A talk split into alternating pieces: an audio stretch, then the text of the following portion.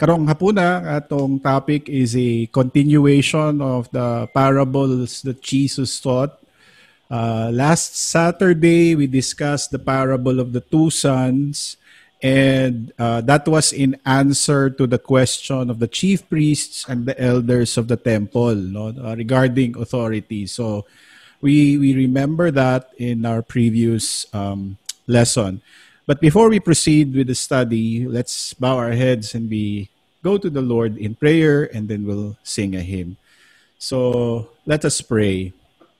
Thank you, Heavenly Father, through Jesus Christ, your dear Son that you have kept us this night from all harm and danger, and we pray that you would keep us this day also from sin and every evil, that all our doings and our lives may please you. For into your hands we commend ourselves, our bodies and souls, and all things.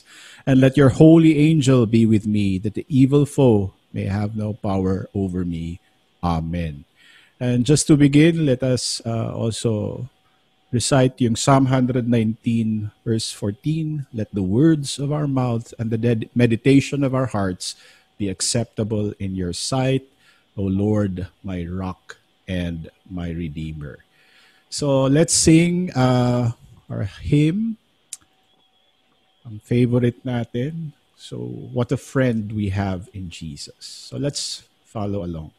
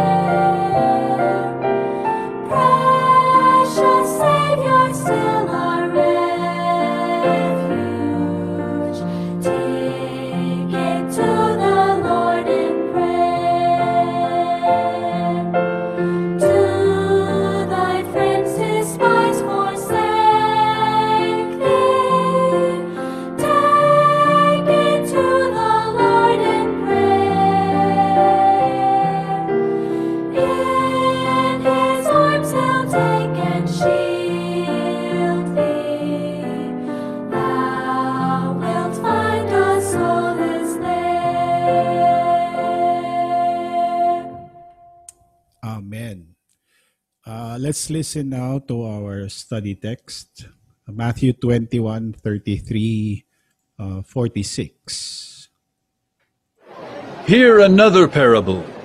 There was a master of a house who planted a vineyard and put a fence around it and dug a winepress in it and built a tower and leased it to tenants and went into another country. When the season for fruit drew near, he sent his servants to the tenants to get his fruit. And the tenants took his servants and beat one, killed another, and stoned another. Again he sent other servants, more than the first, and they did the same to them. Finally, he sent his son to them, saying, They will respect my son.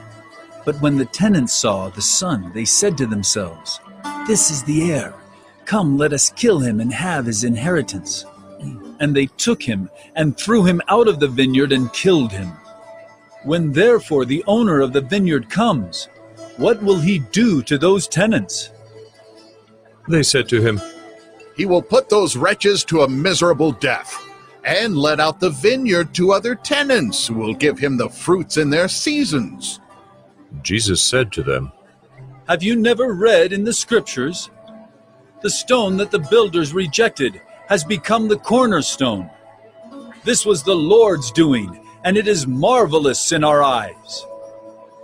Therefore I tell you, the kingdom of God will be taken away from you and given to a people producing its fruits.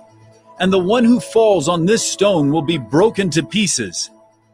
And when it falls on anyone, it will crush him.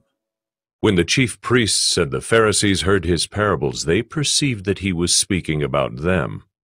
And although they were seeking to arrest him, they feared the crowds because they held him to be a prophet. Okay. So that was the text, Matthew 21, 33 to 46. So there are only like uh, eight eight lessons na lang and then first Sunday in Advent na.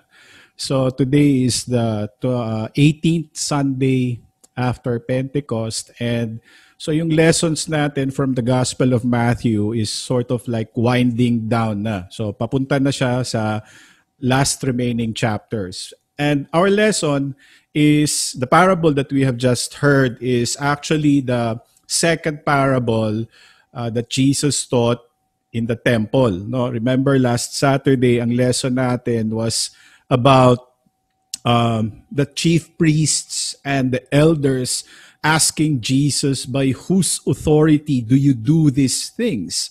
No, if you remember, yung these things na sinabi ay yung pagpasok ni Jerusalem, ah, ni Jesus sa Jerusalem na hindi niya pinigilan yung mga tao na tawagin siyang uh, son of David and then yung pag-address sa kanya as Hosanna which means uh, Lord save us. So these are very significant things na very important for a Jew and it indicates na tinatawag is uh, Messiah. So parang nag-question ang Pharisees at that time or the chief priests in the temple. Also, uh, gipanglimbuad ni Jesus ang mga table, no, yung table na nasa templo, all those money changers and uh, stores or the stalls that were selling uh, animal sacrifices. So lahat lahat 'yon um, all, of those transpired and then the chief priest asked jesus the question by whose authority do you do these things?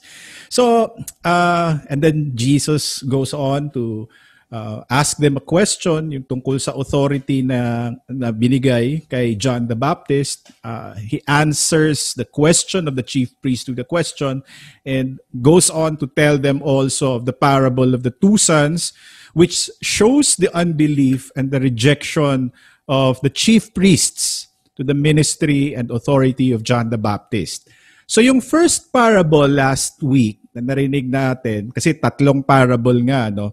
The first parable was uh, emphasizing on the ministry and authority of John the Baptist. And of course, lahat naman ng authority and uh, ministry, eh, derived lahat yon. So ibig sabihin, papunta rin sa Diyos, papunta rin kay Jesus.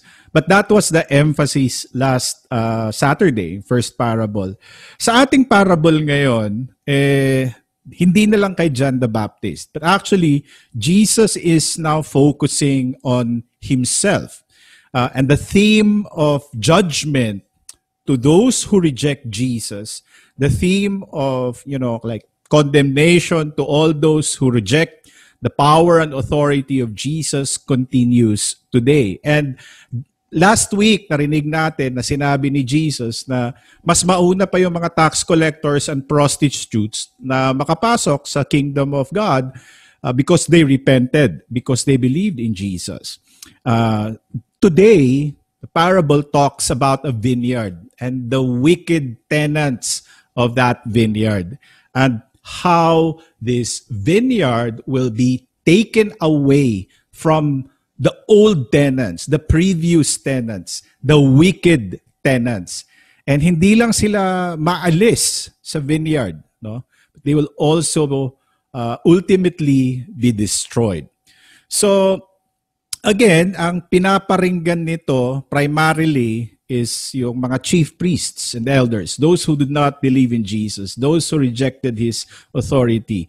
And uh, but, but by extension, lahat ng hindi tumatanggap, nagre-reject, nagre-rebel sa Diyos ay nare-represent ngayon sa tenants na nasa vineyard.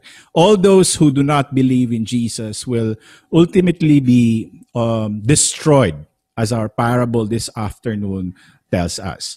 So, um, yan ang introduction, yan ang background ng text natin. And so, let's let's go to the text. And as always, if you have questions, just interrupt me or send the message. Okay? So the first uh, section of our parable is, ano, yung una nating tingnan yung hear another parable. Okay? That's verse 33. So mahalaga itong parable of the wicked tenants kasi isa siya sa tatlo uh, parables in the New Testament na makikita sa tatlong synoptic gospels no? So nandiyan siya sa Mark, Luke and also dito sa Matthew. When we say synoptic Matthew, Mark and Luke no? Hindi kasali doon si uh, John kasi si John autoptic gospel yon separate siya. Nag-iisa siya. Iba yung writing style niya. But uh, this is a very important parable kasi nga tatlong gospel ang nagsulat nito ano? And isa ito sa tatlo. Ang isa pang parable na naisulat din sa tatlo o na record sa tatlong gospels is parable of the sower. Na discuss natin yan Matthew 13 and then uh, parable of the mustard seed. So Jesus continues uh, to teach the disciples with a parable that is even more um, or not that not to the, not to the disciples but to the chief priest he continues to tell them a parable that is even more um, let's say devastating or mas masakit kaysa sa parable of the two sons and uh, Jesus borrows the imagery that the prophets repeatedly used in the Old Testament. So, ibig sabihin, tong parable na vineyard or the parable of the wicked tenants in the vineyard is something that is familiar with the people at that time. No, hindi to mahirap intindihin para sa kanila. So, in the context of this parable, the landowner represented God. Okay? So, ang may-ari ng vineyard na ito is God. And yung vineyard mismo, yung grape farm, uh, represented Israel. No? And then the tenants yung mga nagtatrabaho uh, sa vineyard na yon uh, represented the spiritual leadership of the nation. And yung servants na pupunta at maniningil at kukuha sa mga prutas are the slaves, no? They are the prophets. So, the fruit that they expected na makolekta, hindi talaga literal na grapes, okay? But the fruit that they expected expected is repentance, faith, and the works of faith. And of course, the heir in the story uh, is Jesus, of course. Yung son na pinadala na lang talaga. So when you look at the parable again, when you read it um, sa sarili niyo, basahin niyo ulit, makita natin na yung details na nag involve no, or na-involve sa planting of the vineyard. Nandyan lahat. The fence, uh, the tower, the wine press. So, um, sabihin natin, hindi ito ordinaryo. Hindi ordinaryo na vineyard. So, primera klase. And so, uh, let's let's once again look. Merong na, napakadaming ano eh, uh, details kasi so dapat i-ano natin, isa-isahin natin. Let's let's look at the keys first bago natin uh, puntahan ang ang mga verses. So So nandyan, i-review lang natin. The landowner represented God. The vineyard represented Israel. The tenants represent the spiritual leaders. Uh, the slaves are the prophets. Thus, the fruit is repentance and the son is Jesus. So yun ang key, no? Yun ang susi para maintindihan natin yung uh, parable. And uh, ito na yung details, verse 33. There was a master of a house who planted a vineyard. Okay? And then, ano ang ginawa niya? He put a fence around it. So, ayan, may bakod siya. So, kung meron tayong farm, napakalaking farm, uh, mahalaga siguro na may may bakod. May, we put a fence around it uh, not only to protect the farm from animals na papasok, kaka- kakainin yung mga pananim, but also to um, yung mga magnanakaw, no, mahirapan. So isa yan, uh, bihira lang. It's, it's very rare na may fence ang mga farms, ang vineyard. So yun, special na kaagad, makita natin. Uh, there was a fence that was put around it, around it, and then there is a wine press. No, wine press is actually sa lupa, binubutasan yan. And then, um, yung kabilang butas niyan, hindi yan, isa lang ang nakita dito. Ano? Actually, dalawa ang idig sa lupa. The other one is, doon mo ilalagay lahat ng mga grapes na na-harvest, tapos doon aapak-apakan, no? doon i-mash, and then yung juice niya pupunta dito sa etong butas na ito na nakikita sa slide. So that's a wine press. And then dyan i-ferment. And then eventually, uh, magiging ano siya, uh, wine na masarap. And uh, para bang ano, kung may farm ka, may palayan ka, kung may palayan ka, then meron ka ding ano, rice mill. So hindi na ibabiyahe yung palay meron ka na kaagad rice mill sa farm mo. So again, it shows you the the details of this farm and also what it took for this uh, vineyard owner, no? Ano yung cost, ano yung ginawa niya para sa vineyard owner niya. So hindi lang 'yan. Meron pang nilagay, no, na tower and the owner leased it to tenants and went into another country. So this is one of the things na makita natin. Uh, tower. Mahalaga din ito na elemento. Uh, but when you look at the vineyard itself, it, it tells us that the owner is rich. Okay? So, no expense was spared. Um, lahat ginawa. And again, as I have mentioned a while ago, this image is very familiar sa mga tao. And when in the Old Testament and in the Bible, when you hear of vineyards, when you, you know, have this imagery na tinuturo, uh, pinapalabas, it, it is it is a picture that is often used to depict the relationship of Israel and God. Okay? The relationship of God's people to Himself. And in fact, our parable now, itong ginamit ni Jesus, yung mga detalye dito sa parable of the wicked tenants is actually taken from our Old Testament lesson tomorrow.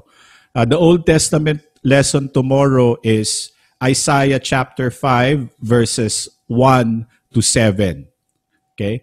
And uh, let us well, read it.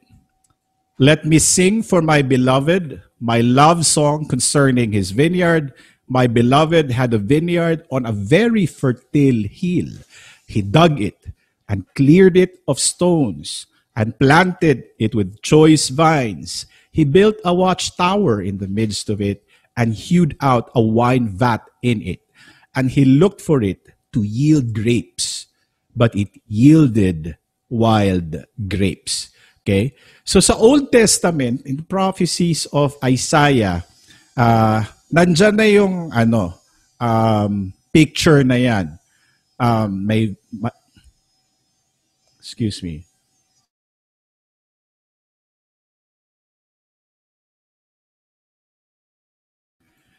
So, nandyan na yung image na yan, ano? So, um, there was a watchtower, lahat, lahat ng details sa Old Testament makikita din natin. But in the Old Testament, makita natin na the, the owner was looking for fruit also. No? He looked for it to yield grapes. Pero anong lumabas? It yielded wild grapes. So, uh, this means na God has done everything that is possible to give Israel every advantage.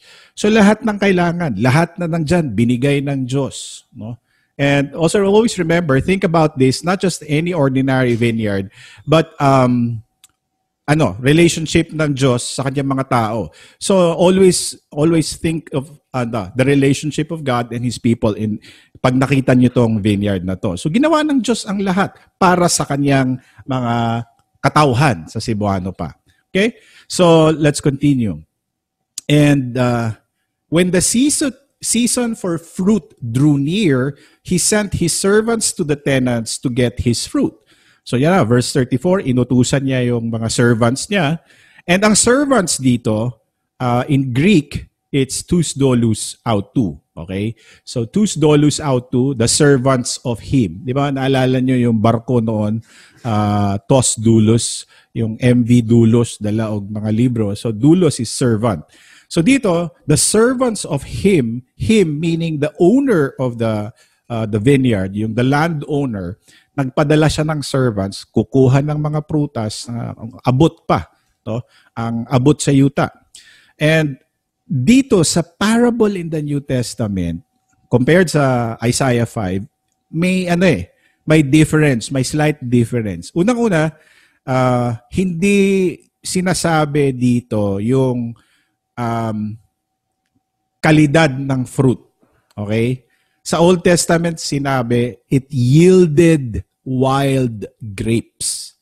Bakit wild grapes ang bunga a choicest uh, variety of grape uh, grapes, I'm sorry, grapes ang itinanim. Ibig sabihin magandang klase, no? Eh dito uh, sa New Testament walang binanggit kung anong klaseng prutas. But ang emphasis dito sa New Testament is yung response or the actions of the tenants. Okay, so isa yan sa mga difference. And so the servants were sent to collect the fruit and yung servants, they were the prophets who were sent to Israel and God expected the fruits. And the fruit is of course again repentance and faith, no? And repentance is sorrow over our sins, and faith is trusting in the Lord Jesus Christ, looking to Him. And when we become Christians, our faith in Jesus and the new life in Christ produces obedience in our life, the love for things that belong to God, the love of His Word, you know, uh, unselfishness, self-sacrifice. So no, it becomes part of the daily Christian living. The Holy Spirit creates that in our lives, no? So the chief fruit, yung pinakamahalaga is faith because dyan galing lahat. Yung obedience, yung yung love towards the neighbor, yun ang yun ang pinaka ano, uh, makikita sa sa puno, no? The fruit. That is the chief fr- fruit.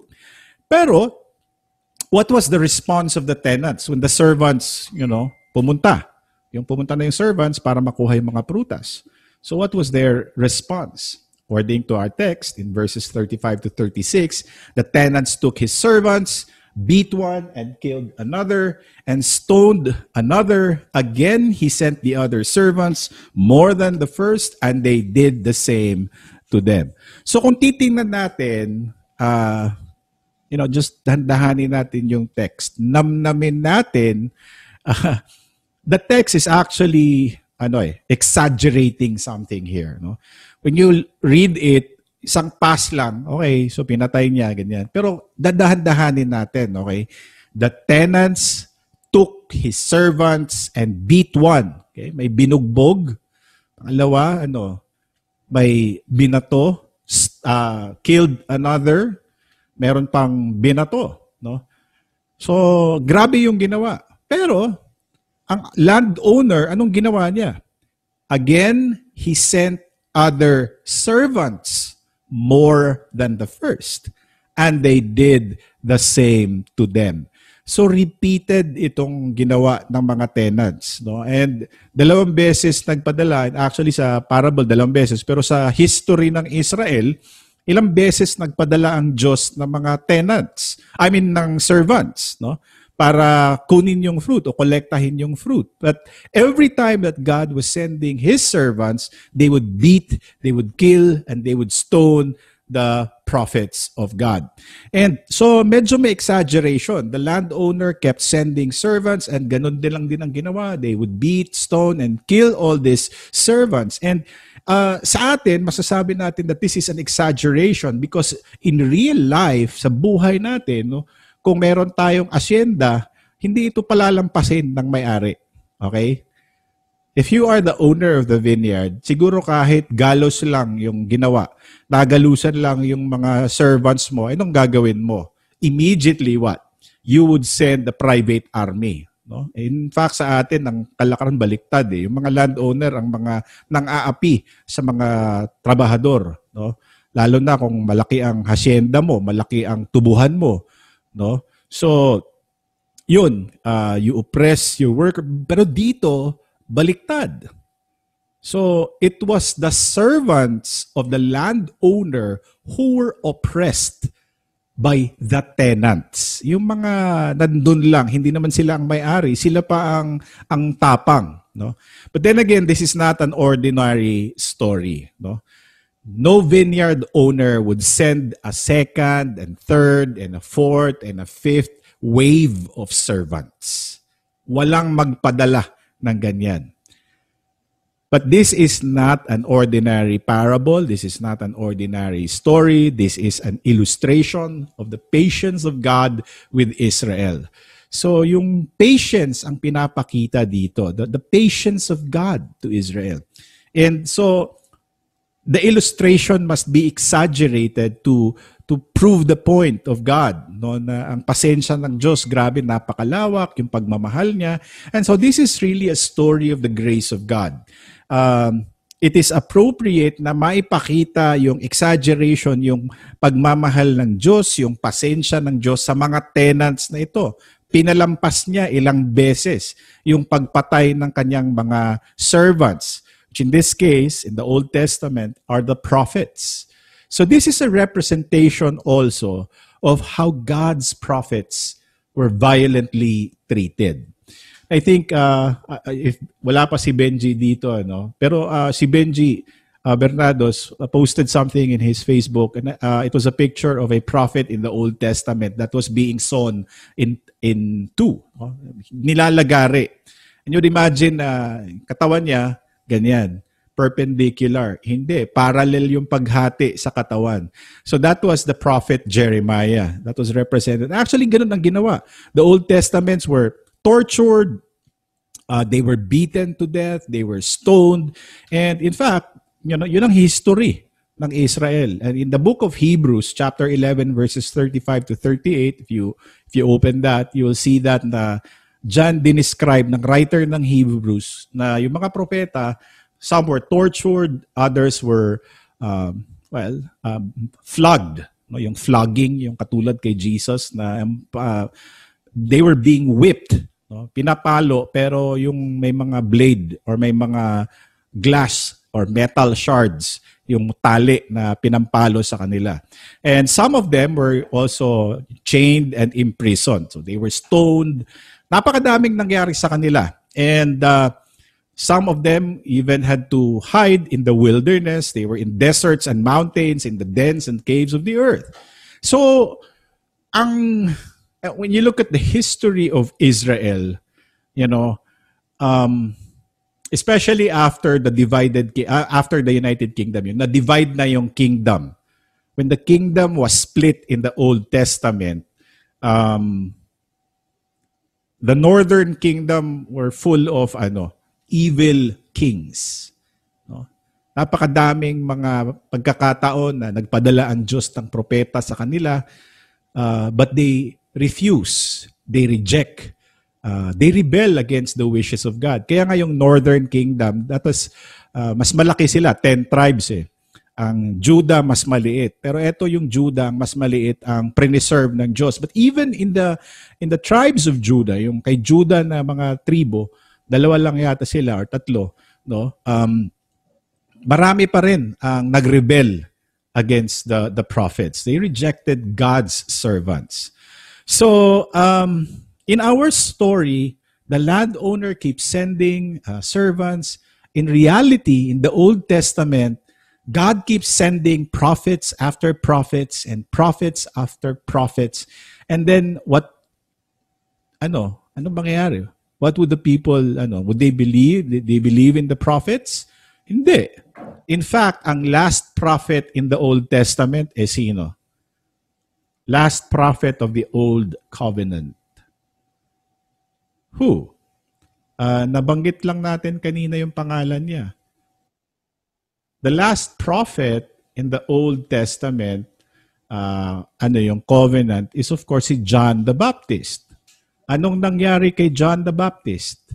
Tinugutan siya ng ulo. Bakit? Galit sa kanya yung si ano eh, yung hari at that time. Kasi ano, uh, yung hari at that time, inasawa niya yung asawa ng ano, brother-in-law niya yata. So parang ganun nangyari and John the Baptist condemned that and then nakulong siya and then eventually pinugutan siya ng ulo. So uh, again, uh, the last prophet is John the Baptist. He died a horrible death. The leaders of the nation Israel rejected God's people. And so in our story, in the parable, uh, finally the landowner said, no, um, ipadala ko na yung mga ayong anak ko. No? So, again, this is an exaggeration. It's unreal. Bakit mo ipapadala yung anak mo? No? But then again, this is uh, not an ordinary story. Uh, the, the landowner, of course, is God Himself. And then finally, God sends His Son into the vineyard. And God sends His Son, Jesus, in to the world. So, ang, ang thinking is, the Father said, He sent His Son to them saying, they will respect my Son. No? And in Greek, yung respect dyan is entrapesontai ton hion mu. Literally, ang ano yan, transliteration would be, they will reverence my son. No? So, entrapesontai ton hion mu. They will respect hindi lang ordinary na respetuhin namin, but will reverence the Son, will recognize the Son as a representative of the uh, Father, the landowner. Ganon din sana ang nangyari kay Jesus. To re- reverence, to worship Jesus, to bow before Him, to worship Him. Pero nung ginawa, ganun ba ang nangyari? Hindi. The chief priests and the elders rejected Jesus. So, alam na natin yung ano dito, yung relationship, no? The son here in the story of course refers to the son Jesus. So, this is an insane thing to do. Uh, let's say, let's just imagine, no? Sa Hacienda Luisita or the haciendas in Negros, yung mga tubuhan dyan. Well, doon na lang sa Tarlac, pamilyar, no? Kung ikaw may-ari ng Hacienda Luisita at nagkagulo sa Hacienda, anong gagawin mo? Yung mga tenants mo nag-rebellion, gusto nilang angkinin yung ano, lupa. And then every time that you would send um, ano, uh, servants, yung mga alagad mo, papatayin ng mga tenants. Kung ikaw may-ari, of course you would come down and bring a private army, siguro ipadala mo yung anak mo pero nauna yung army. Ganon, no? I-massacre mo lahat ng mga tenants na yan. But here, what happens is baliktad na naman, no? And and the father here is insane. The story in the parable, no, it's foolish to send the son. Uh, and of course, here Jesus is speaking about the Father in heaven. He's talking about himself. No? Kasi ano eh, foolishness nga yung pagpapadala ng Ama uh, kay Jesus. Why would you die for your enemy? Why would you die for a sinner like like me? No? Eh, you could easily just create a new world. Pero hindi, hindi ganoon ng Diyos. Sino ba ang ama na ipapadala ang kanyang anak sa kapahamakan? No? So, kaya nga sabi natin kanina, this story is not an ordinary story. This is an exaggeration. May exaggeration dito because kahit namatay na lahat ng servants, the father or the landowner finally sends his son. Hindi lang ito duloy. Okay? Hindi lang ito servant. But according to our text, ton hiyon mu. No, pag pag yan ang ginamit, ton hiyon mu, uh, it would refer to the Son of God, Jesus. No? So, dito natin makita na napaka napakabigat, napaka laki no? This parable talks about it's actually prophetic. Talks about the death of of our Lord Jesus. So dito yung pagpapadala ng ama sa kanyang anak sa tenant or sa vineyard is actually ano eh dalawang bagay. Napaka laki ng kanyang pagmamahal, makikita natin dyan.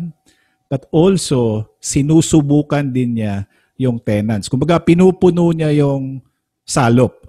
No? Yung, kapag puno ng salop. So, pinupuno niya. Uh, so, uh, the patience is ilang wave siguro of prophets, yung servants niya. But here, he finally sends the Son. But do they recognize the Son?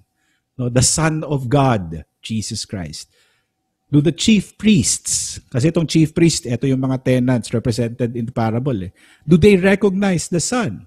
They did not recognize the Son. They had no respect for the Son. They did not have reverence for the Son. And as our uh, parable tells us, no, uh, when the tenants saw the Son, they said to themselves, This is the heir. Come, let us kill him and have his inheritance. Mahalaga, no? This is the heir. Patayin natin siya and let us have his inheritance. So, paano ba natin makuha yung inheritance?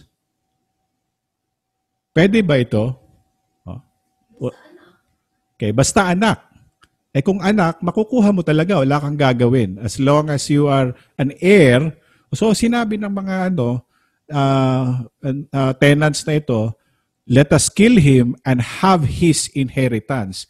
Eh paano niyo makukuha kung mamatay yung ano, anak, di ba? So that's the question. Kung titingnan niyo, pa- paano nga nila naman makukuha? But according to the Jewish law, meron pala silang batas, no? Na kung wala na yung anak or kung walang anak, no? kung walang anak yung may-ari ng ng vineyard, yung workers niya, yung tenants niya, ang may malaking possibility na maka-inherit ng farm.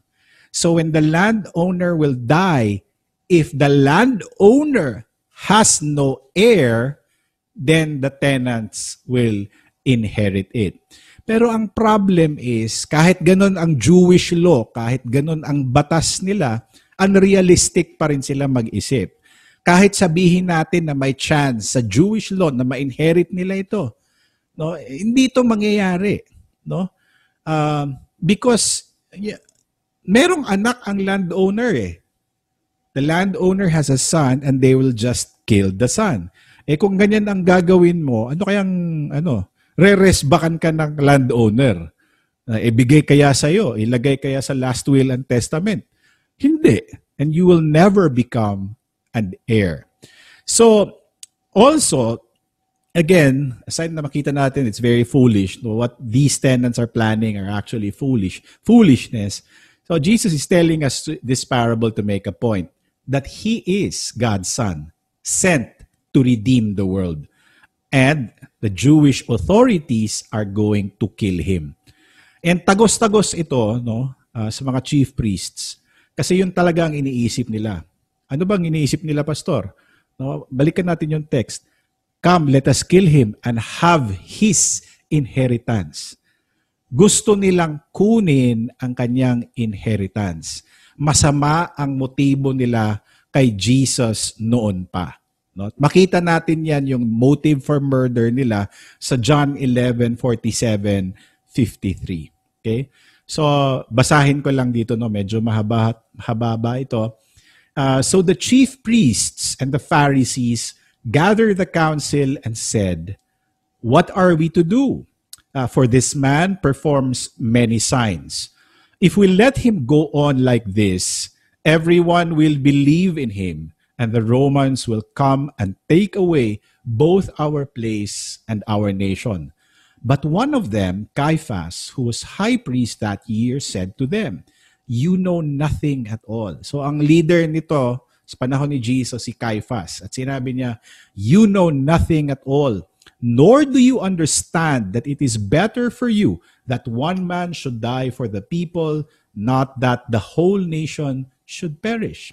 He did not say this of his own accord, but being the high priest that year, he prophesied that Jesus would die for the nation and not for the nation only, but also to gather into one the children of God who are scattered abroad. So from that day on, they made plans to put him to death. So balikan natin ng konti. This is the chief priest. These are the chief priests, and the son, of course, is Jesus. This is the heir. Come, let us kill him and have his inheritance. Ito yung motive nila. And especially in verse 53 of John 11, from that day on, they made plans to put him to death. And they wanted to put Jesus to death because according to them, yun, sa mga chief priests, sabi dyan, sa verse 48, takot sila na mawala yung nation nila. No? Na kunin ng Romans yung Israel. And ano pa, that they will they will perish because remember that at this time, Israel was under the Roman Empire. Vassal state sila. Okay, like like sa atin noon. Uh, we are not ano. Yeah, we're not really a colony of, of the US. Uh, ano, parang inarbor lang tayo sa Spain and then ginamit yung ano. So but anyway, yun ang ano, parang ganon. They, we were under a foreign power and so also ganon din yung nangyari sa kanila. So essentially, yung itong chief priests because Jesus was becoming very popular, they were trying to save their skin. No? They feared that they will lose their positions, they feared that they will lose their influence, and of course, they were afraid na mawala yung power nila And because of this, their unbelief, unbelief, um, yung hid the true nature of the kingdom that Jesus was establishing. So that's why they couldn't see the kingdom. The kingdom that Jesus has already established. Why? Eh, gusto nga nilang kunin yung kingdom na yon. Pero paano mo kukunin? Hindi mo naiintindihan kung ano yon. They wanted power, they wanted influence, they wanted you know the normal things that men want to have in their lives. Power influence authority no that people will come and bow and worship and yung gusto nila sila ang mataas. That's why they failed to see. But they wanted to take what belonged to Jesus. Kasi si Jesus popular eh. Okay? And that's that's really the main problem. That's why they they killed the son. And Jesus was telling them them telling them this in the parable. Okay? And uh, sa Greek text natin sinabi, uh, kai kataskomen tein klaronomian autu. So that's that's the text there. Literally, ang ibig sabihin niyan, to take what belongs to God. Okay? So to take what belongs to God is a polite way of saying stealing what belongs to God. Kunin mo ang hindi sa'yo. Nakawin mo ang uh, isang bagay na ang Diyos lang ang nagmamayari. At di ba, ano, they said, we want to gain His inher- inheritance. So, the chief priests, they wanted honor and authority. But this honor and authority belonged to God alone. No? If you remember, but may ahas dyan na punong kahoy at may apple. Do you remember the sin of Adam and Eve? They also wanted to take what belonged to God. Sinabi ng serpent, oh, you will become like God. Niloko sila ng serpent. Bakit? Eh sila naman, ang si Adam and Eve, nakalimutan nila that they were already created in the image of God. They were holy. They were blameless. They were, you know, uh, wala silang kasalanan. They had a perfect relationship with with the Father in uh, heaven, with God Himself. Pero gusto pa rin talaga nila. How about the angels? No? Si Lucifer, how did he fall from grace? Si Lucifer is uh, it, siya na daw yung pinaka ano, luces, di ba? Lucifer, galing yan sa luces. Light bearer. Ano pala ang tawag sa acolyte na nagsisindi sa kandila sa altar? Alam nyo? Ang, ang tawag dyan is Lucifer. Hindi Satanas. Ano Lucifer, tagasindi. Kasi, di ba, yung Tagalog, luces, ilaw, yung sparkler. Oh, parang ganon, Lucifer. Si Lucifer was light bearer. Siya ang sa Cebuano pa ang pinakamaanyag na angel sa lahat. And yet what? Pride, you know, crept in. And because of pride, he fell away. Okay. So, uh, yun din ang problem ng mga ano Pharisees. Yeah, Lucifer di ay ta atong una.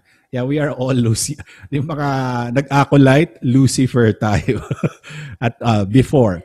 So, um, the chief priests, ito din ang kasalanan nila katulad ni Adam and Eve. They wanted to take what belongs to God. They wanted to gain possession of His inheritance. Di ba tayo din, we, like especially those people who are in the ministry, you know, sarap pakinggan, uh, one one pastor who passed away recently, you know, former pastor in Cagayan de Oro, he told me I, I, I visited him in the hospital and it's one of those things that I will remember no na advice niya. Sabi niya, lalo na ikaw pag ano, kagagraduate mo lang, pagtawagin ka ng reverend. Ang sarap pakinggan, reverend. Ang ano na, lalaki ang chan mo, parang ang sarap pakinggan and then yun na, aakyat sa utak and you you you you think na ikaw yung may honor. Ikaw ang reverent. Hindi eh. It's the office of Jesus that we show reverence to. And the pastors, because they hold the office of Christ, they ought to also uh, honor the office of Christ. Ako, you can just call me Abel. You can call me, you know, ano lang naman eh. But we, we call reverend because you hold the office of Christ. And these chief priests and elders and Pharisees and Sadducees, they have forgotten that. They wanted to take the honor and the glory for themselves. They wanted to rule in a kingdom that they think belongs to them. No? Naghahari-harian sila. Kaya kung umasta, akala mo kung sinong mga hari sa templo. But they are only workers. They were only tenants. They could never rule God's people because the kingdom of God has been hidden from them. How can they rule if the, in the first place they could not see the kingdom? How can they rule God's people if in the first place they failed to see Jesus? Di ba? And, you know, sometimes, pag-usapan namin to last Wednesday sa Pastor's Bible Study and, you know, sometimes, iniisip namin, uy, miyembro ko yun. Miyembro mo yun. Wala kang miyembro. Ba't mo nasabi, miyembro mo? Kongregasyon ko. Wala kang kongregasyon. All this belongs to God. We are but servants. And our job is to uh, take care of the sheep that belongs to God. No, and um, Yeah. So yun ang mahalaga. But these chief priests, they wanted the honor and glory. Kaya ang ginawa nila, ano? Sa parable natin, ano? Uh, oops. Okay, wait, but ayaw. Yan. So they took him and threw him out of the vineyard and killed him. So this is Jesus. They took him, threw him out of the vineyard, nilabas pa sa vineyard. Tatlong verbs yan sa Greek, mabibigat na mga verb. Took him, labontes, ekebalon, tinapon, talagang forcefully uh, tinapon, no? Ekebalon, echo, echo two, and then uh, killed him, no? Apektenan, to kill. So mabigat. And if they were going to kill him in the vineyard, baka maging unholy ground yung yung templo or yung vineyard.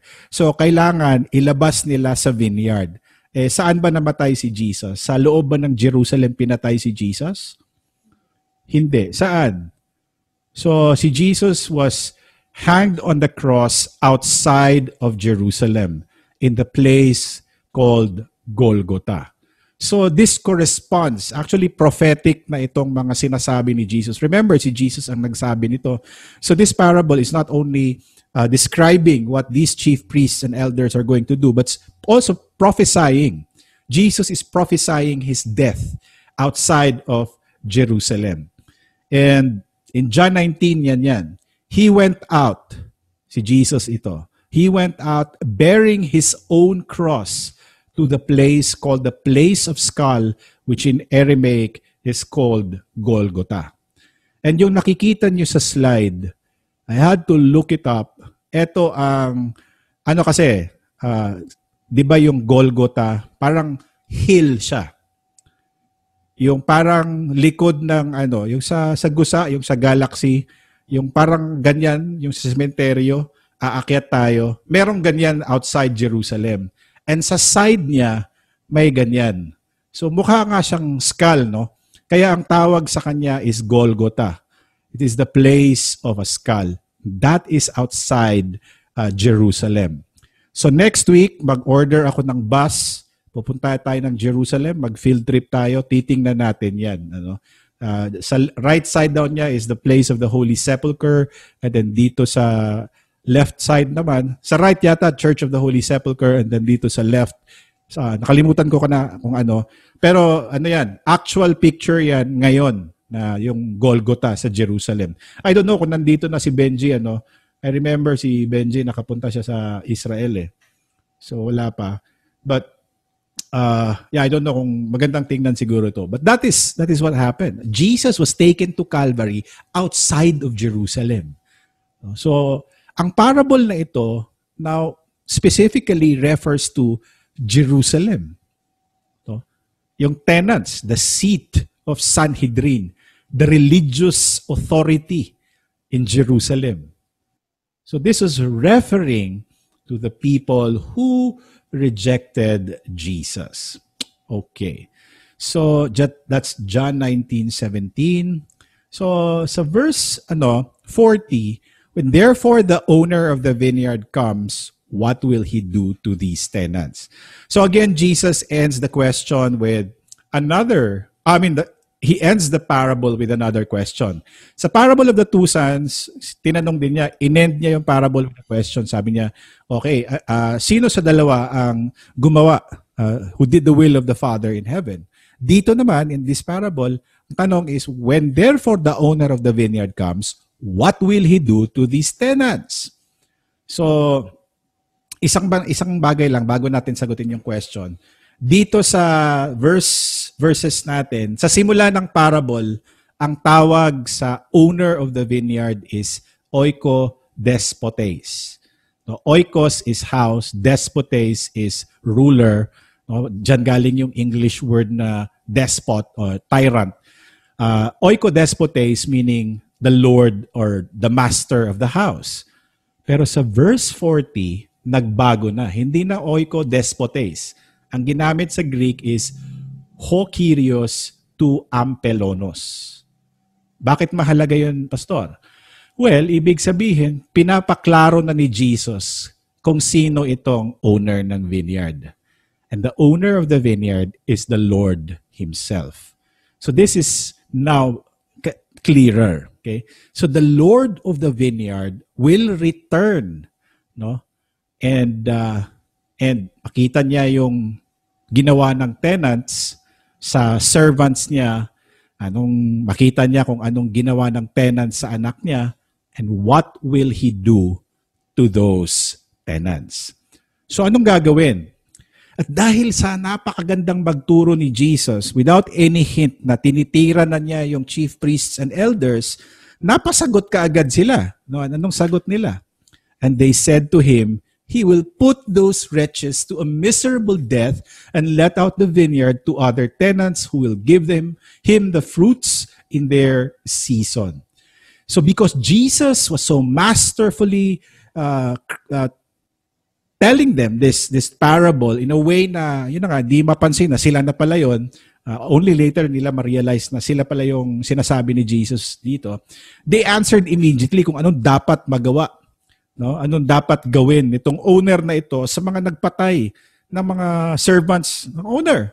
Sabi nila dapat patayin to. Those wretches should be put to miserable death and yung vineyard na yan ibigay sa iba para yung prutas ay makolekta ng maayos. No, it's so funny because the, the the chief priests and the elders, they were talking, answering the question and sila yun eh. Sila yun ang dapat na kumbaga sa Cebuano pa naunay sila sa ilahang kaugalingong trap. Uh, they, they, they nahuli sila sa sarili nilang lambat. So the the chief priests and the elders pronounced judgment of themselves, no? And those wretches to a miserable death and let the vineyard, vineyard is Israel, Jerusalem, sabi dito, let out the vineyard to other tenants who will give him the fruits in their seasons. So God will destroy them. God will uh, judge them. And um, these evil men represented the religious leaders of Israel who again rejected Jesus. So ngayon, uh, parang ang sarap sabihin sa kanila, uy, mga chief priests, wait, is that your final answer? Baka ano ah, gulat kayo kung sino itong ano, kinikwento dito. And uh, well, Jesus doesn't stop there. Even if they answered already, Jesus doesn't stop. And he makes a quote in Psalm, from Psalm 118 verse 22. So yung the stone that builders rejected had become the cornerstone. Galing yan sa Psalm 118, he quotes that. And uh, Jesus, the rock or the stone that has been rejected will become the cornerstone. Bang ibig sabihin itong cornerstone? Well, in Greek, it's kephalegonias. Literally, ang ibig sabihin nito is uh, kephale is head, gonias is corner. Okay, so the head of the corner, okay? Head corner or mas mas madaling sabihin the cornerstone. And if you look at the slide, uh, si Jesus ang cornerstone. And pag corner, dalawang sides talaga 'yan, di ba? Hindi pwedeng magkaroon ng corner na iisa lang. So dapat dalawang sides and ang corner, nandyan si Jesus. So um, Jesus becomes a cornerstone. No? And si ang mga chief priests naman, ang mga Sanhedrin, they will be destroyed. So Jesus is the chief cornerstone. He governs, he rules the spiritual temple of God in the new covenant. And yung dalawang corner dito is eto na sila yung magiging part ng bagong tenants, the Jewish believers and also the Gentiles. And eventually, sabi kasi natin kanina, let out the vineyard to other tenants. Kunin ang vineyard na ito, yung kingdom of God, kunin sa kanila, sa mga Hudyo na hindi naniwala kay Jesus at ibibigay sa iba. So kanino ibibigay? Well, ibibigay sa ecclesia, the church. And the church is what? Jews and Gentiles. At sino ang nagbuklod ng mga Hudyo at mga Hintil? Sino ang cornerstone? Sino ang nag-isa sa kanila? Si Jesus. That's why, kasi meron namang mga Jews na naniwala pa din eh. So, they, they believe in Jesus also. No? So, Jews and Gentiles become one. At ang nagbuklod sa kanila ay si Jesus. No? Cornerstone. And sino na ngayon ang head head tenants ng vineyard. Si Jesus na ngayon ang head no ng vineyard. And of course, the vineyard here now is no longer Israel, but it is the new Israel, which is the church. Ikaw, ako, tayong lahat. Ang head tenant natin is sino? Si Jesus, the head of the church. So kaya nga ang Lutheran Church, we don't have uh, human um, like ecclesiastical bishops. We don't have leaders that have like spiritual powers or spiritual authority. We have leaders. We have Matthew Harrison, we have, you know, sa, sa LCMS, all over uh, the world, no? Merong mga presidente, may district president, pero hindi yun ecclesia, hindi yun spiritual yung power nila. Sa organization lang yun. Kasi sa spiritual, isa lang at isa lang ang leader talaga. And that is Jesus Christ, the head of the church. So, Jesus is the chief cornerstone. And 'di ba sinabi na ni Jesus sa mga ano, chief priest, I tell you. Sa verse 43 na ito, I tell you the kingdom of God will be taken away from you and given to a people producing its fruits. Because hindi sila naniniwala o naniwala, kinuha sa kanila at ibinigay sa Gentiles. Ang Gentiles, kahit tinawag na aso, eh, ano eh, ni Jesus, naniwala pa rin. Kaya sinabihan niya yung isang babae na naniwala sa kanya, Woman, great is your faith. May mga centurion, uh, Roman soldiers yan. So they were Gentiles. At sinabi, ni, sinabi ng centurion na yon na Jesus, Lord, Master, pwede bang pagalingin mo yung anak ko? Huwag ka nang pumunta. Sabihin mo lang, alam ko may kapangyarihan. So these kinds of things, mga stories sa, sa Bible, mas naniwala pa yung hintil kay Jesus kesa sa mga piniling tao niya. Di ba? And even in the Gospel of John, no, sinabi doon na he came to his own, but his own did not believe him.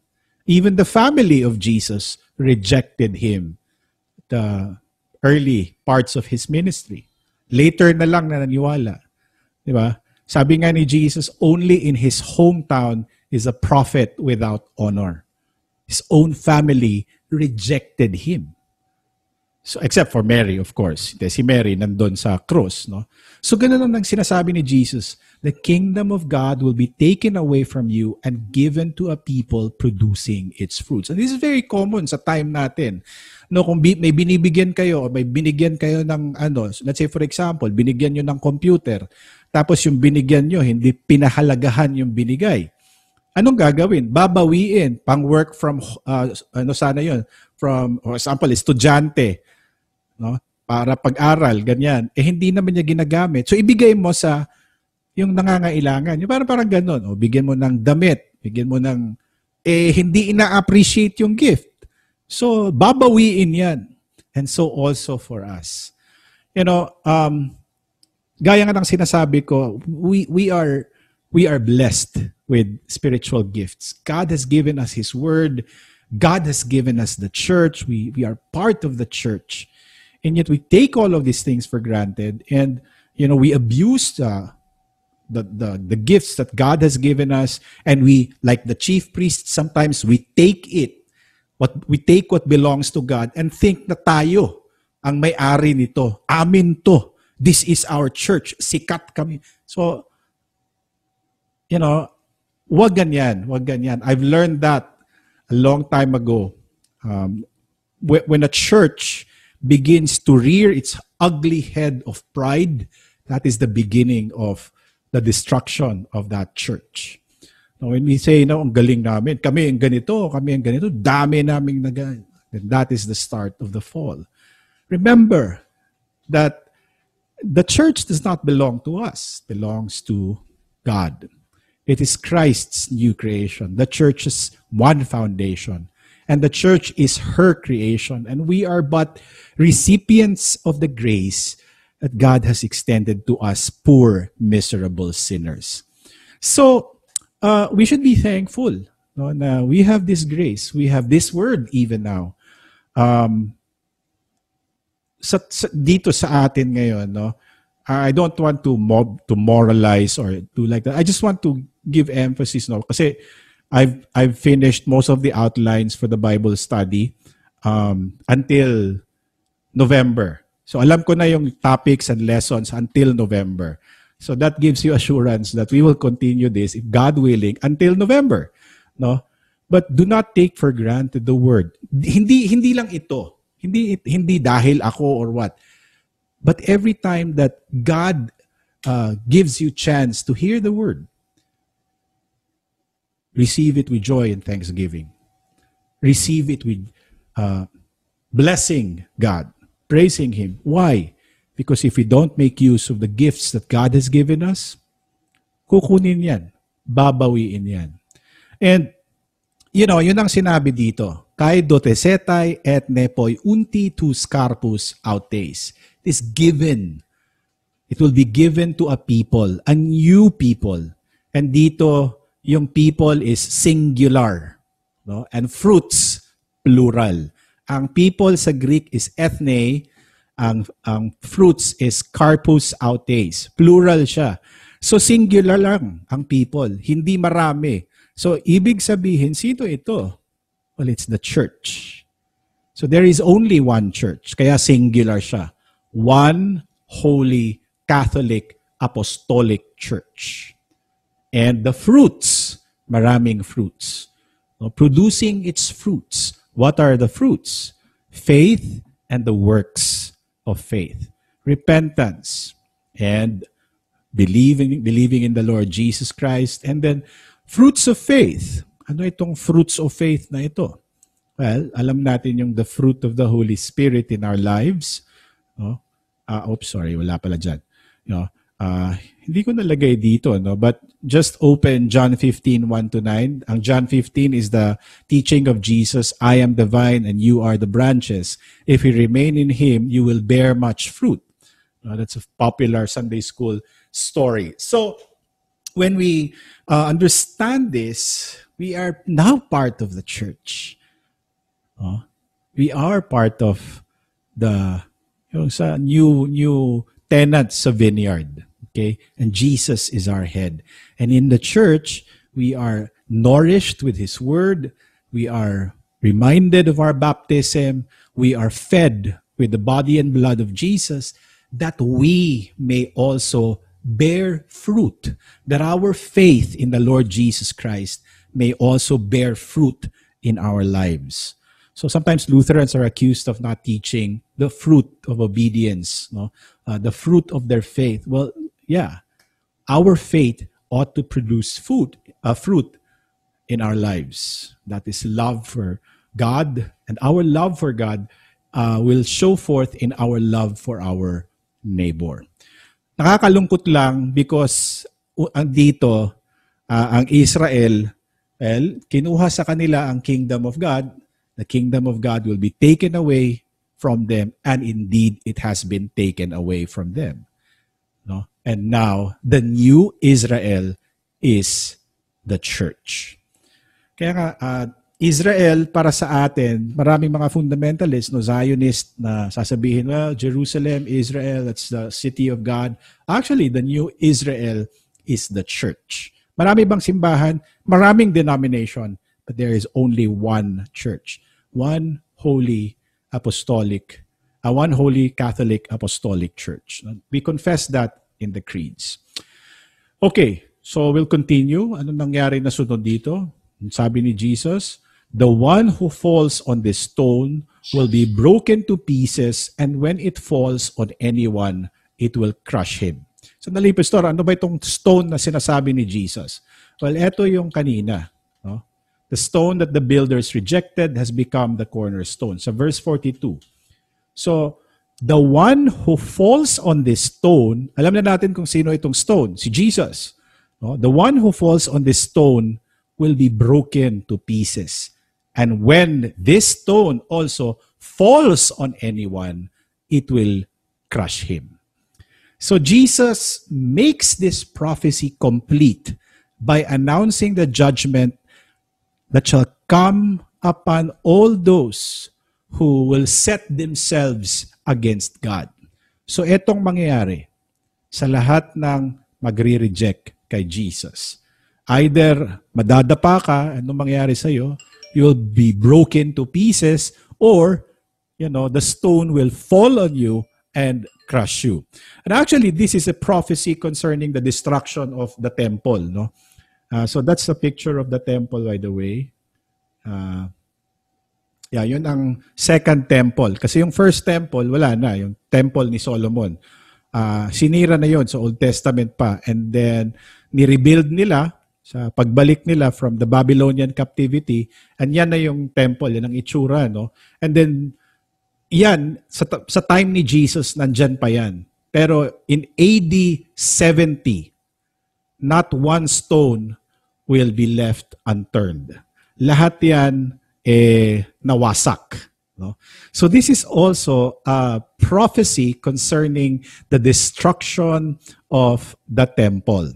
Okay? And um, in, in, in kailan man namatay si Jesus? AD 33. Okay? AD 33 namatay si Jesus. In AD 50, lumaganap na yung Kristyanismo sa Asia Minor, sa Europe, nag-spread na. Uh, and AD, 7, uh, AD 50, Kristyanismo lumaganap pero nandyan na rin yung persecution. And then in AD 70, in the year 70, nagrebellion ang Israel. They rebelled against the Roman Empire. No? So ano nangyari? they were crushed by the Romans.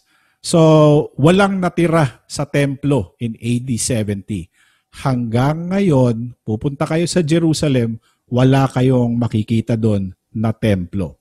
In fact, uh, ang kinatitirikan ng templo ay wala na kung ang makikita na lang ngayon is yung Dome of the Rock, no? Siguro familiar naman kayo niyan. Dome of the Rock, which is the, uh, actually a mosque. It's an Islamic shrine, the mosque, uh, the mosque of Omar. So, wala. Wala na yung templo. And so yun ang sinasabi ni Jesus. The one who falls on this stone will be broken to pieces. And when it falls on anyone, it will crush him. So this is judgment and condemnation to Jerusalem, to the temple priests who rejected Jesus. And besides, there is no need for the temple na. Kasi ano bang function ng temple? Anybody? Sinong may alam? Anong function ng temple noon? Ba't wala ng temple ngayon? Hindi na kailangan ng temple. Yeah, well, ang function ng temple noon is sacrifice, animal sacrifices, bayad kasalanan doon gagawin ng mga tao, no? Uh, so wala nang hindi na kailangan ang templo dahil ang perfect sacrifice ay inalay na ni Jesus sa cross. At wala na ring templo kasi si Jesus na ang head ng church. The church is the new creation. So hindi na bato ang templo ng Diyos, kundi ang templo ng Diyos ay ang kanyang mga anak, tayo. Kaya nga sabi ni San Pablo, you are the temple of God. 1 Corinthians 6, nandyan. And Jesus is the head of the temple. Jesus is the chief priest of this new temple. So, wala na, hindi na kailangan. In fact, when Jesus died on the cross, the Holy of Holies was torn, that curtain that separated the people. And the Holy of Holies was, di ba, uh, sa Holy Week, it was torn apart, meaning we now have access to the Father in heaven through our chief priest, the great high priest, Jesus Christ. So double purpose to dito, verse 44. No, it's a prophecy of judgment and it's also a, it's a prophecy of the destruction of Jerusalem in AD 70. Okay. And then, of course, saka pa lang naging matalino ang mga pariseyo. It's only then that they realized that Jesus was actually talking about them. In verse 45, you know, they perceived that he was speaking about them. And sino itong nakarealize na, eps, oops, kami pala ito. Sino daw? According to our verse, anong sinabi dyan? The chief priests and the Pharisees. Now, kung mitikuloso kayo sa mga ganito, kung i-compare niyo last week, ang ano, nandun, ang nakarealize doon, ang unang sumagot is the chief priests and the elders. Bakit ngayon chief priests and Pharisees? Well, according to biblical scholars, sabi nila, yung chief priests kasi karamihan mga Sadducees. Okay? Sadducees karamihan ang mga chief priests and then the Pharisees are yun sila yung mga nagtuturo and etong Sadducees and Pharisees, hindi ito sila nagkakasundo. Okay? Uh, the Sadducees do not believe in the resurrection, but basically both do not you know, they reject Jesus. Both do not believe in Jesus. Pero magkaaway itong dalawa, the Sadducees and the Pharisees. So may faction sila. Okay? Tong isa, uh, ano, um, you know, magkaaway sila. Pero meron tayong kasabihan, di ba, na the enemy of my enemy is my friend. So they band together the Sadducees and the Pharisees, they band together, they come together against a common foe, Jesus. Kasi nahalata na nila na sila pala yun eh. Sila pala yung kinukundina sa parable of the two sons. Sila pala itong kinukunda di, kinukundina dito sa wicked tenants in the vineyard. Ito pala ay kwento tungkol sa kanilang pag-reject kay Jesus. And gusto sana nilang hulihin kahagad si Jesus. Pero ano nangyari? according to verse 46, nasa baba, anong na-realize nila? Umandar na naman yung kaduwagan nila. No? So, etong mga taong ito, nagtatago sa saya ng mga tao. No? Magaling lang sila mang-accuse, you know, like Jesus, where do you get this authority? Pero, yan no, pwede na nilang hulihin si Jesus. Jesus was in the temple. Pwede nilang harap-harapan ipahuli si Jesus. Pero ano? Because hindi nila magawa. Because they feared the multitudes. Because they considered him to be a prophet. So alam pala nila eh. Kinilala pala nilang prophet si Jesus eh. Bakit hindi na lang sila, you know, magsabi na, Rabbi, turuan niyo po kami. No? Pero hindi eh mawawala yung kasikatan nila. Mawawala yung power nila sa templo. So, ganyan, ganun nang nangyari. And they did not want to take Jesus at this time because they feared the people. So, marami pa dito ang mga loyal kay John the Baptist, marami din ang naniniwala kay Jesus, Later, of course, in the story, we know that many people also wanted to have Jesus crucified. No? Crucify him, crucify him. Pero sabi ng mga ano, uh, biblical scholars, baka ito ay pakana ng mga Sadducees and Pharisees.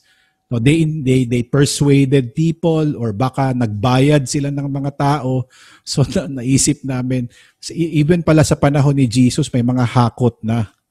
No? Katulad ngayon, ha, maghakot uh, para mag-rally nandun sa ano, alam mo Beth, kabalo ka Beth, ang gusto ko talaga Manila Bay. I like the beach there.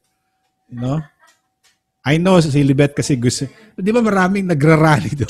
So the point is, it's just an illustration. No? Um, kahit ano, wala tayong connection doon. We, we're talking about the church. But yeah, di ba? So, sa panahon nila, the Sadducees and the Pharisees, remember, they were they were influential. They They were powerful. Gusto nila, pwede na nilang hulihin si Jesus dito. Hindi. No? They wanted to save their skin. They wanted to save their face. Kasi ilang beses na silang napahiya eh. No, dalawang beses na. Siguro nag-boil na yung dugo nila. But Jesus dito again is a master teacher. No? He condemns he condemns the chief priests and the Pharisees and the elders without telling it to their faces. Yung, yung mag-sermon ba ang pastor na uh, hindi mo sasabihin na, huy, nagkasala ka, ganitong ginawa. Hindi, hindi mo sasabihin. Siya mismo ma-realize niya na, oops, ako pala to. And sino pa ang propetang ganito? You remember the prophet Nathan? Di ba? Si David sabi niya, dapat ganito ang gawin sa taong ito, yung kumuha ng lamb ng kapitbahay. And then sabi ni Nathan, ikaw yan. So, the chief priests also condemned themselves. They judged themselves. Okay, so ano kayong mangyari dito? No? So, that is that, that is the parable. Hindi pa natatapos ang kwento kasi next week ang uh, continuation eh, the continuation of of the judgment kasi tatlong parable nga. But today, natapos yung parable of the wicked tenants. And as a form of summary, balikan lang natin. So God established a covenant with Israel, okay? So yung covenant na yon is yung relationship ng Diyos sa kanyang tao, sa katauhan. They planted a vineyard. And then in the Old Testament, God has been sending His prophets, His servants, His slaves, and every time naman na pinapadala ng Diyos yung mga servants niya, pinapatay. And one of the most evil kings in the Old Testament is ano, si King Ahab, no? Daming pinatay noon. At sino ba yung queen na babae na dami ding pinapatay? Si Jezebel, the evil queen who had uh, Elijah, you know, pinahabol niya, ipapatay niya sana si Elijah. Pinapatay niya lahat ng mga ano, prophets. So, uh, these these tenants killed the servants of God, the prophets. But finally, in the New Testament, God sent His Son in the fullness of time, according to Paul in Galatians. God sent forth His Son, born of a woman, to be under the law, And one would think na, uy, eto, anak na. Respetuhin na ito. Makikinig na sila kasi anak na eh. Anong nangyari? Ala, ganun din ang sinapit ni Jesus. Jesus was rejected. And Jesus died outside the gates of Jerusalem. Um, and the Israelites killed. But all uh, killed him. But those who reject Jesus, those who rebel no, will eventually be crushed and will suffer destruction at the end of times.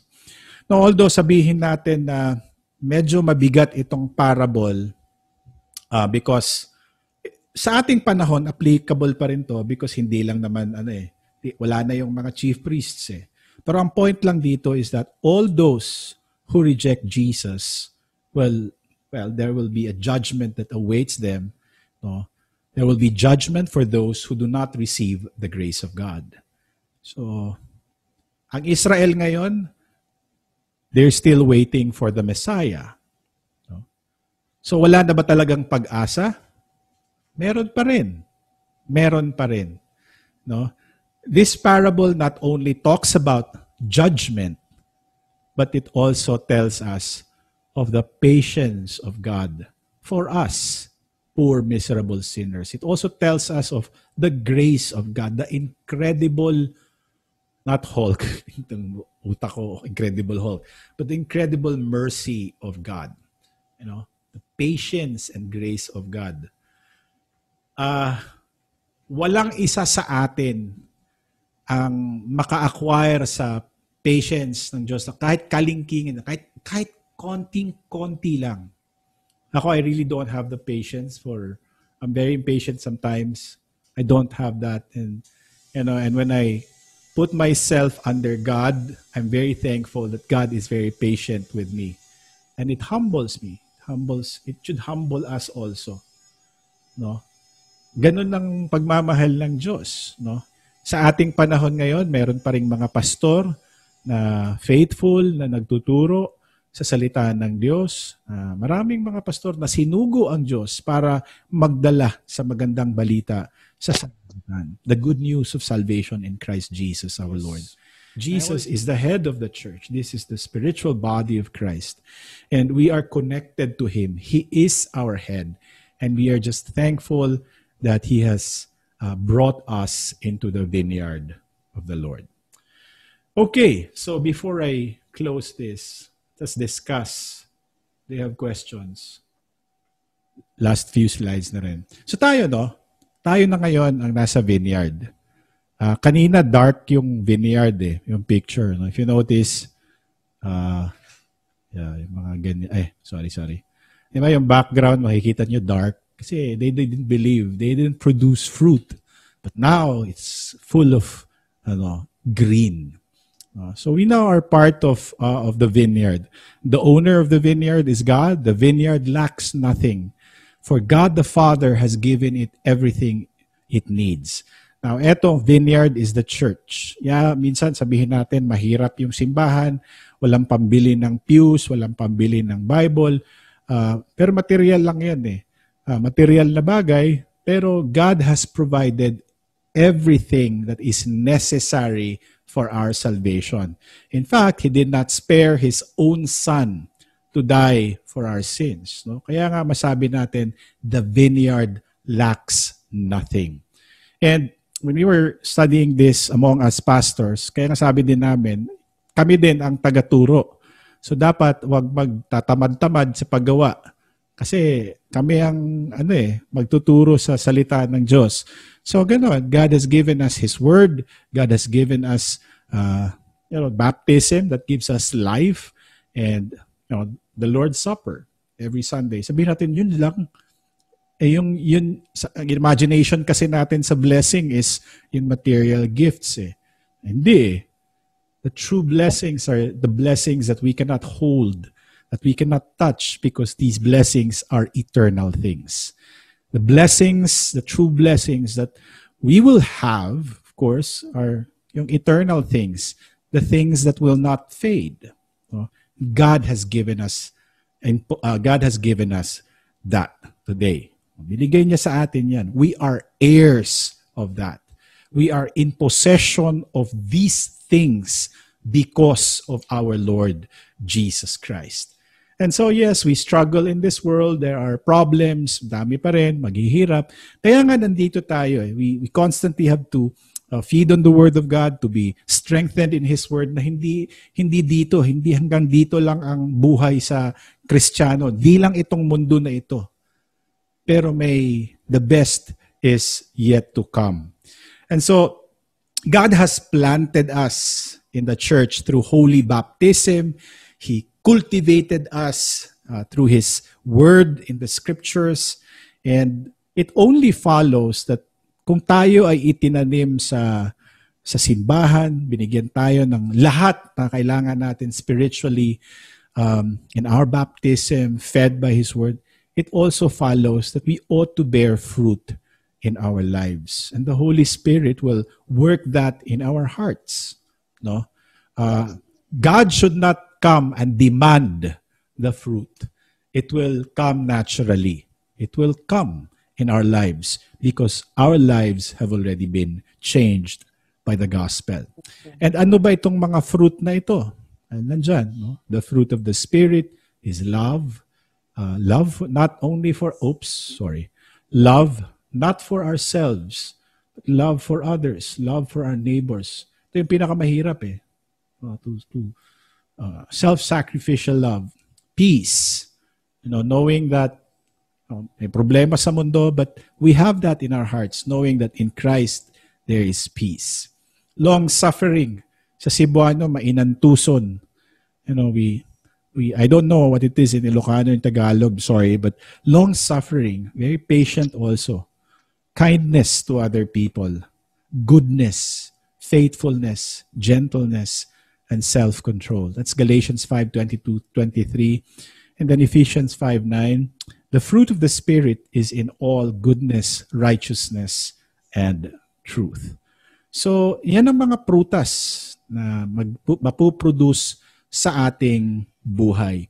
And hopefully, we pray that um, it does not end like the parable today, no? The parable in today's gospel is, is a tragedy. It ends with a dead son and a damned or condemned people, damned tenants. Jesus was the stone that was rejected.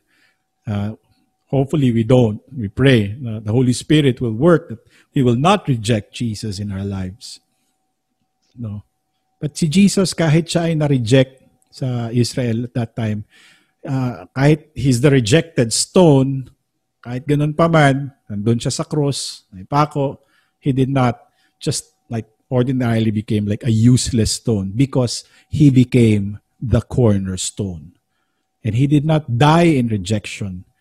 He did not remain in the grave. He rose from the dead to become the cornerstone upon which the church is built upon. So kaya nga sa simbahan, wala nang ano eh, uh, there is neither Jew nor Greek nor Gentile, for we are all one in Christ. Walang mahirap, walang mayaman, walang uh, uh, genius at hindi genius, for we are all one in Christ. Walang mas mataas, ganito, mas makapangyarihan, mas dapat sumunod ka sa akin, at kayo ganito, for we are all one in Christ. And so Jesus humbled himself for us.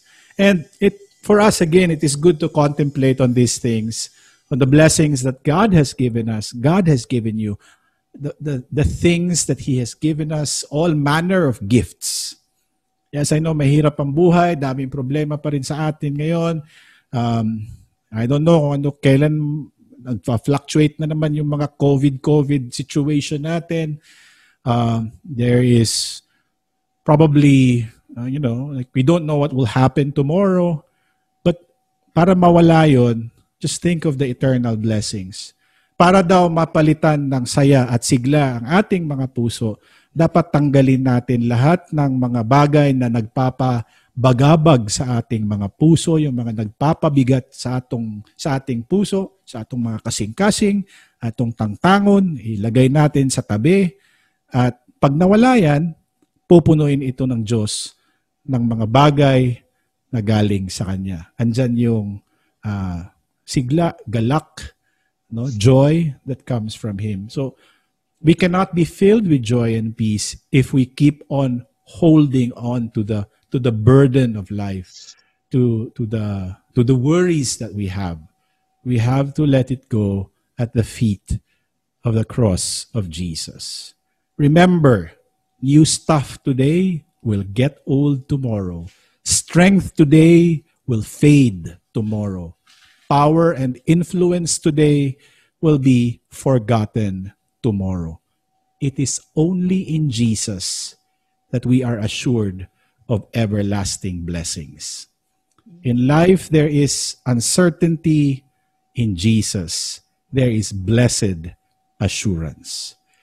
So Jesus was rejected, but may our hearts today, with the Holy Spirit's help, not reject, but receive Jesus in our hearts, just as He received us in our baptism. We were not rejected, children of sinners, but God cleansed us and made us His own. So yung cross, yung Bible study, yung mga bagay na sa Kanya sa Diyos, the world will look at it as foolishness. The world will just like take it for granted. But for us, it is the power of God. It is the power for those who believe. Now we give thanks to God. So what a blessing to be in the vineyard of the Lord. No? We are planted in God's vineyard, the Holy Christian and Apostolic Church. We are you are guarded from false teaching by his word. We are given a wine press with an unlimited supply of grace. Ano pang meron? May, may ano daw wine press unlimited supply. Ano pang meron? There is a power of the cross. No? So, He rules for all authority in heaven and on earth. The one who is guarding us from the tower of the cross. So yung tower sa vineyard, that's the tower of Golgotha. So nakabantay at hindi lang ordinaryong bantay, kundi ang anak ng Diyos. So today, we rest on Jesus once again. We do not rely on ourselves. We rely on the wisdom and strength that comes from God. Uh, one thing we can be sure in Jesus, there is life. So I pray that the Lord Jesus grant you his peace now and forevermore. Amen. Okay, discussions kung meron pa.